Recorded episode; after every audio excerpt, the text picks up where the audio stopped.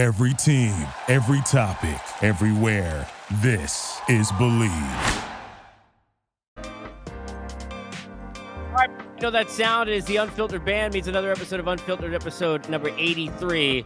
Calling this one 700 is uh, get a chance to welcome back in uh, friend of the program, Matt Holliday. uh, talk about a night. I, I thought we had more time for this maybe until this was going to happen. And then the other night, not once, but twice for Albert back in LA. Um, what what's going through your mind as you watch, whether it was live or, or on highlights, and let me know how you saw. It. What, what's going through your mind when you saw those at bats? Well, you know, he had kind of been, uh, you know, not not in a rut, but it had been a few days uh, since he had hit one. Um, San Diego's always been a tough place for the Cardinals to score. I don't know what it is, but I feel like it's always been uh, a tough place to score. But um, I watched the first at bat against Heaney, and, and he was throwing 95, 96, which he's an Oklahoma State grad and, and a friend of mine and somebody I know. And I thought, man, his stuff has really spiked, you know, from where he was last year with the Yankees, and and uh, I think he got designated at the end of the year to to throwing in the mid to, to, you know 96 miles an hour with an 85 mile an hour slider. So I thought, you know, this could be a this could be a tough tough matchup for him. I mean, he's you know that's a that's a that's a tough even you know he's killing lefties, but uh, that's that's a challenging uh, combination of pitches. So um, I was I thought it might be a challenge, and then you know when he hits the you know 699, absolutely demolished. By the way, which I mean he's hit some homers this year that. I mean, I guess I didn't watch all of his homers with the Angels and and some you know some of the stuff with the Dodgers last year, but he's hit some homers this year that looks like like peak Albert bat speed, like you know, 455, 460 feet. The one last night at Dodger Stadium, a night game, uh, three quarters of the way up the bleacher, or two, whatever night that was, a couple nights ago, three quarters of the way up the bleachers on the on the on the 699, and I was like, man, I mean, he's he's hammering balls. And then uh, on 700, it looked like he he you know it was a backup breaking ball. It looked like he clipped it a little bit and and high, but he, you know, and he stands up on. Although nowadays, sometimes when he stands up on it, it gets caught at the track. Uh, you know, he has that same where he finishes his swing and he and he stands up on it like it's gone. Um, uh, so I don't know that you can believe it every time. Uh, but when he stood up on it, I thought, oh my gosh, he, he did it! Like he hit another one, uh, and and has done it tonight. And so uh, just you know, exciting watching it. I'm, I'm, thinking when he runs over to to what turned out to be Adrian Beltre, I'm wondering who's he. You know, I thought maybe it was his son AJ, or, or who who is he veering right to go uh, give the the double high five to. Uh, so I was curious about that. You know, I'm, I'm wondering who that was because I couldn't find it immediately. Uh, but just watching, you know, the excitement and the celebration and uh, just uh, really cool. I mean, I, I, guess coming into this season, I, I, didn't think there was a great chance. I, first, I didn't know that he would get enough at bats to get 21 home runs uh, as as a part time DH playing against lefties. Um, but I, he just hit his way to more opportunities, more at bats. Has, has had a, an incredible second half, and uh, to get 21 home runs at age 42, to get to 700, uh, I, I, am surprised, but not surprised. I mean, I guess knowing and and, and playing with this this guy and, and knowing who he is, uh, I'm not surprised, but at the same time, coming into the year, I just I didn't know that he would get to, get 21 home runs this year, and so I'm thrilled he got to 700. Uh, I'm glad it didn't end at 698 or 699, where everybody says, "Yeah, you should come back and play next year," and and hopefully, you know, they could do something special as a team, and this could be this you know incredible sort of send off to to what is one of the you know, if not the greatest right hand hitter, one of the greatest right hand hitters ever to play. You know, we we've talked about it, and it's interesting because I know I think Booney said something. Maybe it was it lead up to tonight's game that uh, you know, Judgy that Aaron Judge is not he's not pressing. He just actually gone two games without a homer, and everybody's you know losing their minds, right? Because everybody wants that. You talked to me, and we were, if I can go back to it, we were talking a little bit about this, you know, a few days ago. The compete level of Albert in big spots. I mean, you've had a lot of big hits in your career. You as every athlete in baseball understands more than any other sport, you're going to fail a bunch out of every 10 times in those spots, right? No matter how good you are. What differentiated Albert in those moments when you think back to playing with him? What t- tell us kind of what separates him in those kind of opportunities? You know, Casey, I think his expectation that something good was going to happen was just incredibly high. Like I, I think he was so mentally strong and tough and what you would teach kids and you would teach athletes about really i guess the expectation that something positive was going to happen and the confidence that we had he had like when i'm talking like we talked about last time i talked to you he had this incredible confidence. So for me and a lot of guys and and and uh you know just being honest a lot of times your confidence rode on how how you felt about your swing at the time. So if you weren't seeing the ball great and you had you know sort of one for your last 10 uh, you didn't have a ton of confidence that something great was going to happen against the other team's best pitcher and their closer in a big spot.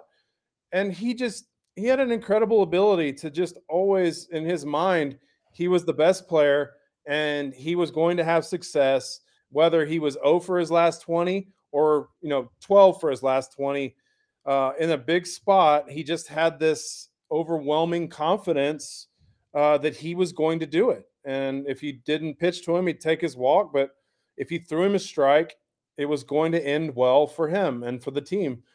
And so he just I, I, it was hard to explain Casey because as as a you know as you watch him and you watch him from afar and then you get to watch him from from near, um, he just was able to always have a a confidence in that situation uh, that that you could just see his body language was incredible. Just this this body language of I'm better than you, and it's right, about to play out. He was, yeah, he was. It's about to play out. I'm going to show you that I'm better than you, and it was, it is, and and was incredible. And he still has that carry.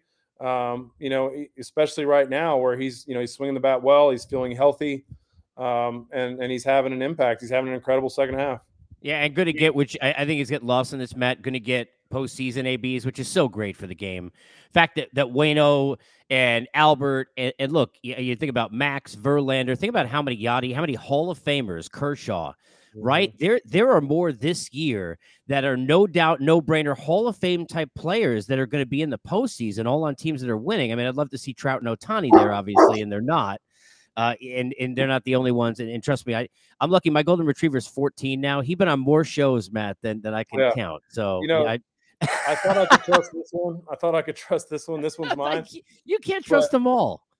They they look out the window and wait for cars or anything to just Dude, bother. Mine too. Mine too. Yeah. And you know what's funny too? It's like you could live in a house for a long time and they think the street is theirs. Anyone yeah. in the neighborhood, this is my neighborhood, and no one else is allowed to be there. But I, I mentioned Ohtani and, and Trout, and the dog is angry like everybody else is. They won't be in the playoffs. Who else will be? I, I want to go back to you talk about being afar and then being near. As an as an athlete and a player, you watch other players when you're playing and you admire their craft, right? And then you get to see it up close and you learn more about what they're about. And I'm sure other teammates did with you as well. When you go to St. Louis and you are now next to Albert Pujols and with him in the lineup and there every day, what jumps off the page that you didn't know when you go back to that time period with him?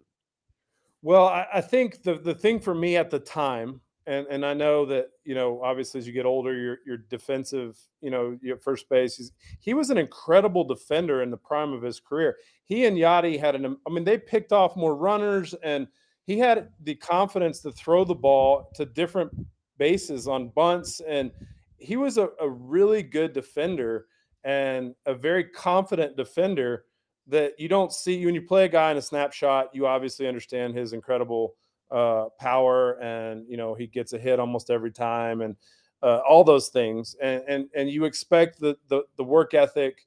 Uh, obviously, it's impressive when you get up and close and you get a chance to watch it every day, and the behind the scenes and the batting cage and and everything that he does to prepare for a game.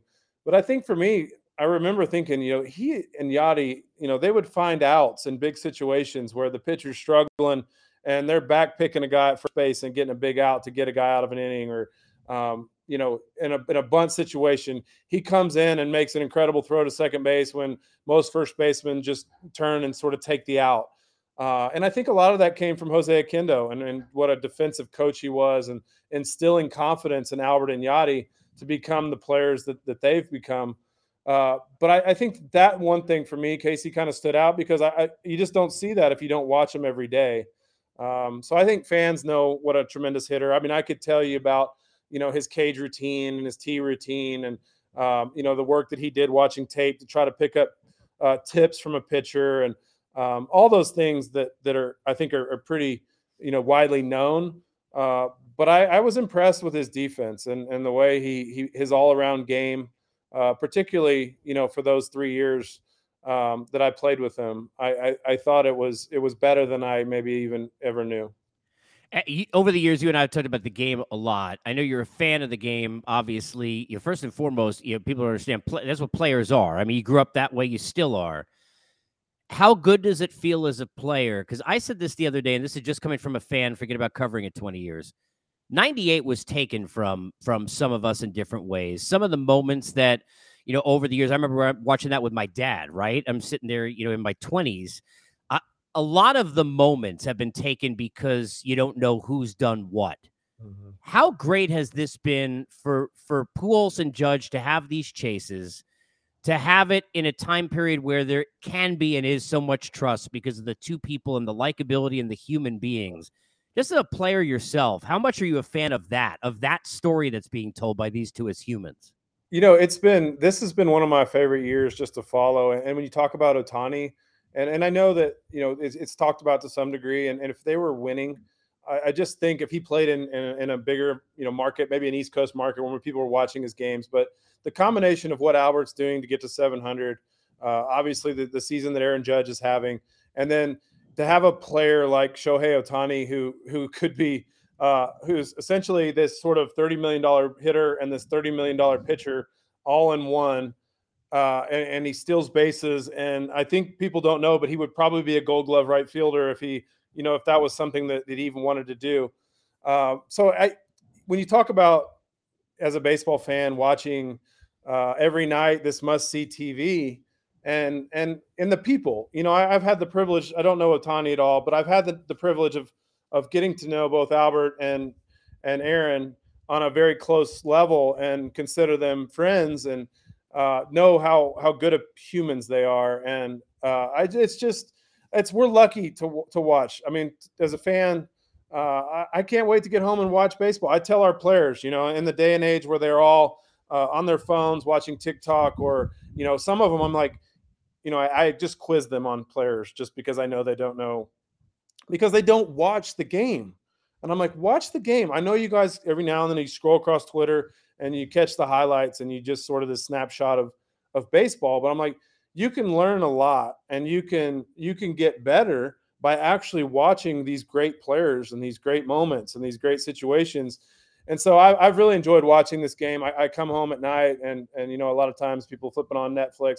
I still love to just flip a game on and I can go and watch seven or eight innings straight of, of a baseball game, and particularly the, you know the teams that that I follow closely because of my friends. But uh, it's been a it's been a tremendous season.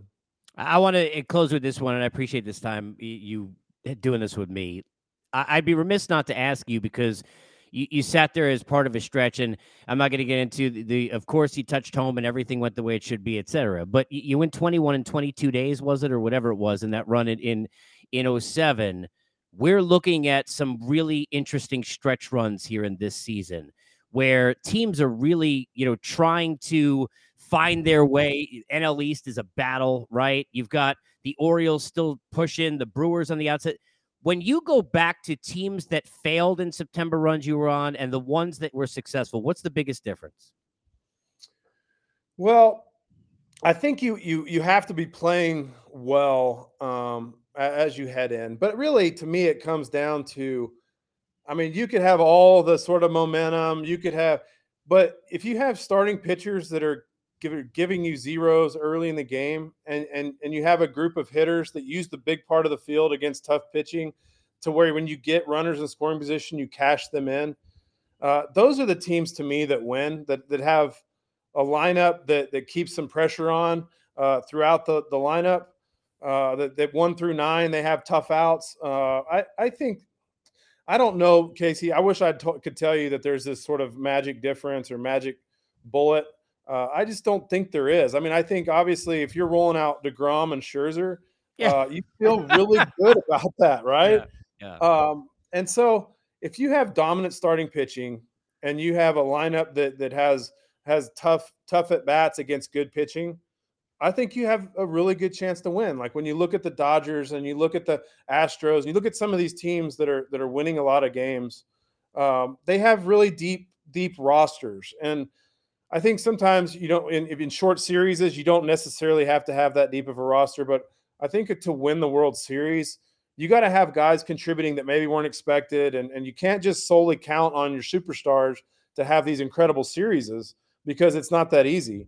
Uh, so I if I had to say, I'd say you know starting pitching and then and and to sort of. But nowadays, I guess you know if you get through five, the dominant bullpen. So it's sort of. Eh, I don't know. It's sort of changed. have the right mix, right? Yeah, like over the last five years. Now, you know, the starting pitching, if it's just get you through five and you have a really good bullpen, you know, you just bang, bang, bang. You bring in, you know, these these guys throwing gas. So I think there's, you know, I I don't know, Casey. I, that was a terrible answer to tell you that. I no, have no it's idea. all right. Yeah. Hey, look. no hey, look. really Sometimes you need luck, right? I mean, Yeah, at the end of the day, I mean, you know, it's it's you know, Branch Rickey once said, "Luck is the residue of design." You you make your own in some ways, but Yeah. you need some of that too, right? Yeah. I mean, somebody said, "Hey, how do you want to start this playoff run?" I'd say, "I'll take Degrom and Scherzer." right. like, I mean, I especially in these, you know, three games or five game series. yeah, you like, get that right. let me start with those two, and then you know we'll go from there. But I don't know. I guess there's a lot of different ways to to sort of win this thing. Well, look, I, I appreciate you coming back on. It's pretty amazing for I think for any of us to watch, but especially great to get your thoughts on it from the vantage point where you are when you talk about these chases. And uh, I, I'll uh, I'll I'll you know bother you as we get towards the postseason here. Plus, plus, hey, look, the Cardinals. Of course, everybody's talking about the Dodgers, the Mets, and the Braves, which means I'll see the Cardinals in the World Series. I've seen Yeah. that story before. Matt, Again, appreciate you know, buddy. knows- yeah, knows it's right. Always, Yeah. but it's always that way. I mean, anytime Yeah, anybody exactly. I mean, nobody expects the Cardinals. You could just start booking. We'll be in St. Louis at Patios come October. Yeah. Appreciate you, buddy. Thank you. All right, no problem, Case. All right, episode 83 of Unfiltered is in the books. Stay on the revolution at Casey Stern on Twitter and stay with us, Apple, Spotify, and everywhere else where you get your podcasts. Thank you for listening to Bleav. You can show support to your host by subscribing to the show and giving us a five star rating on your preferred platform. Check us out at Bleav.com and search for B L E A V on YouTube.